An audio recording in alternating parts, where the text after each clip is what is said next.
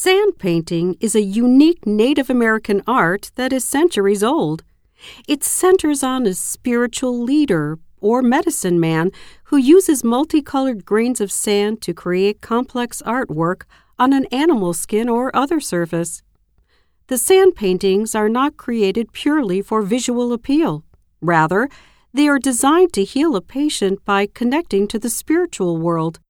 Put differently, Sand painting is designed to be not only artistic but functional, creating or at least designed to create real medical benefits to patients. Sand painting works can be found widely across the American Southwest and even in gift shops, but the vast majority are not authentic. That is because medicine men only create the works for spiritual and healing purposes, not for public display. Question. According to the lecture, what is the main purpose of sand painting?